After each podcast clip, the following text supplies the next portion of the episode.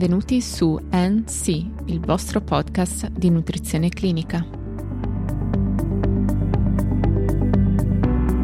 Oggi proseguiamo nel parlare delle linee guida ESPEN relative alla nutrizione clinica e l'idratazione del paziente anziano e si entrerà nel merito di sei casistiche tipiche di questa popolazione di pazienti. Queste sono pazienti con frattura dell'anca, pazienti ricoverati con rischio di delirio, pazienti con depressione, con uncere da pressione, con obesità, con diabete mellito. Inizieremo parlando delle persone anziane che presentano una frattura dell'anca e che si sottopongono a chirurgia ortopedica. Queste sono generalmente a rischio di malnutrizione a causa del trauma acuto, dell'anoressia e dell'immobilità associate alla chirurgia. Infatti gli apporti per ossa spontanei nella fase post-operatoria sono spesso notevolmente inferiori ai fabbisogni. Di conseguenza, il rapido peggioramento dello stato nutrizionale e il rallentamento del recupero e del decorso della riabilitazione sono comuni. Quindi, secondo le linee guida, ai pazienti più anziani con frattura dell'anca devono essere offerti integratori alimentari orali, ONS, nel post-operatorio, al fine di migliorare l'assunzione con la dieta e ridurre il rischio di complicanze. Inoltre, in questi pazienti l'assunzione di ONS nel post-operatorio può essere combinata con la nutrizione parenterale perioperatoria per migliorare l'apporto nutrizionale e ridurre il rischio di complicanze. Gli interventi nutrizionali nei pazienti geriatrici dopo la frattura dell'anca e la chirurgia ortopedica devono far parte di un intervento di equip personalizzato, multidimensionale e multidisciplinare, al fine di garantire un'adeguata assunzione alimentare, migliorare i risultati clinici e mantenere una buona qualità di vita. Tutti i pazienti anziani ricoverati per un intervento chirurgico urgente devono ricevere un intervento che includa l'idratazione e la gestione della nutrizione al fine di prevenire il delirio. Quest'ultima considerazione viene suggerita dalle linee guida in un'altra casistica, ovvero tutti i pazienti anziani ricoverati in un reparto di medicina, con rischio di delirio da moderato ad alto. La disidratazione infatti è un fattore precipitante comune e la malnutrizione è un fattore che contribuisce al delirio. Quindi i pazienti anziani ospedalizzati con delirio devono essere sottoposti a screening per la disidratazione e la malnutrizione come potenziali cause o conseguenza del delirio stesso. La terza casistica proposta dalle linee guida fa riferimento ai pazienti anziani depressi, che devono essere sottoposti a screening per la malnutrizione. La depressione, infatti, è una causa comune di problemi nutrizionali nella vecchiaia.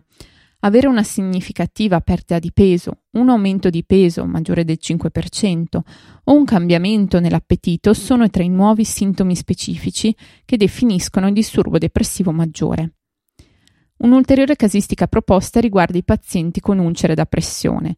Gli interventi nutrizionali dovrebbero essere offerti ai pazienti più anziani a rischio di queste, al fine di prevenire il loro sviluppo. L'incidenza e la prevalenza delle ulcere da pressione variano ampiamente, a seconda della definizione, dello stadio dell'ulcera, della popolazione di pazienti considerata, del contesto assistenziale e degli interventi preventivi utilizzati. Indicativamente è stata riportata una prevalenza di queste negli ospedali europei che varia dall'8 al 23%. Le linee guida quindi suggeriscono che ai pazienti anziani malnutriti con ulcere da pressione dovrebbero essere offerti interventi nutrizionali per favorire la guarigione. La quinta casistica proposta riguarda l'eccesso di peso nell'anziano. Viene suggerito che negli anziani in sovrappeso si devono evitare le diete dimagranti per prevenire la perdita di massa muscolare e il conseguente declino funzionale mentre negli anziani obesi con problemi di salute legati al peso, le diete dimagranti devono essere prese in considerazione solo dopo un'attenta individuale valutazione dei benefici e dei rischi di questa. Inoltre la restrizione energetica deve essere moderata al fine di ottenere una lenta riduzione del peso e preservare la massa muscolare. Gli interventi dietetici devono essere combinati all'esercizio fisico, ove possibile, sempre al fine di preservare la massa muscolare.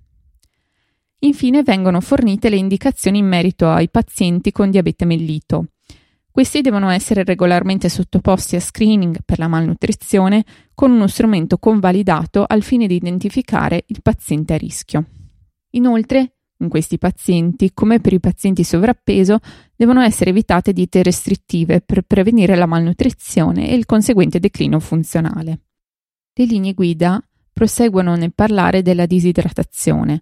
L'assunzione giornaliera di acqua è necessaria per compensare alle perdite giornaliere dovute alla respirazione, alle sudazione, alle perdite con le urine e con le feci. Il fabbisogno minimo di liquidi di un individuo è quindi definito come la quantità di acqua che equivale alle perdite e previene gli effetti negativi della disidratazione. Gli individui recuperano liquidi da bevande e cibi, ma questi rappresentano solo il 70-80% dei liquidi consumati. Tutte le persone anziane dovrebbero essere considerate a rischio di disidratazione e quindi sottoposte a screening per la disidratazione quando accedono ai servizi sanitari. A tal fine, l'osmolarità sierica o plasmatica deve essere utilizzata per identificare la disidratazione dovuta a un basso apporto di liquidi negli anziani. Infatti, quando l'assorbimento di liquidi è scarso perché gli apporti sono ridotti, i fluidi intra-extracellulari diventano più concentrati, quindi aumenta l'osmolarità del siero e del plasma. Ciò attiva dei meccanismi di protezione fisiologici, come la sete e l'aumento della concentrazione urinaria. Tuttavia spesso negli anziani la funzionalità renale è scarsa, così che questi meccanismi non si attivano con efficacia. Le linee guida quindi suggeriscono di offrire 1,6 litri di bevande al giorno alle donne anziane, mentre agli uomini anziani almeno 2 litri di liquidi al giorno, a meno che non vi sia una condizione clinica che richiede un approccio diverso. Tali fabbisogni dovrebbero essere soddisfatti non limitandosi all'assunzione della sola acqua, ma permettendo il consumo di un'ampia gamma di bevande, come acqua frizzante, acqua aromatizzata, tè caldo o freddo, caffè, latte, bevande a base di latte, succhi di frutta, brodo, bevande analcoliche e frullati, ovviamente a meno che non vi siano delle condizioni che controindicano questo. Per oggi è tutto, vi do appuntamento alla prossima puntata. Ricordo che nelle note della puntata sono disponibili le fonti citate. Vi invito a seguirci nella pagina Instagram di NC Podcast e per qualsiasi informazione potete contattarmi all'indirizzo email info-ncpodcast.net.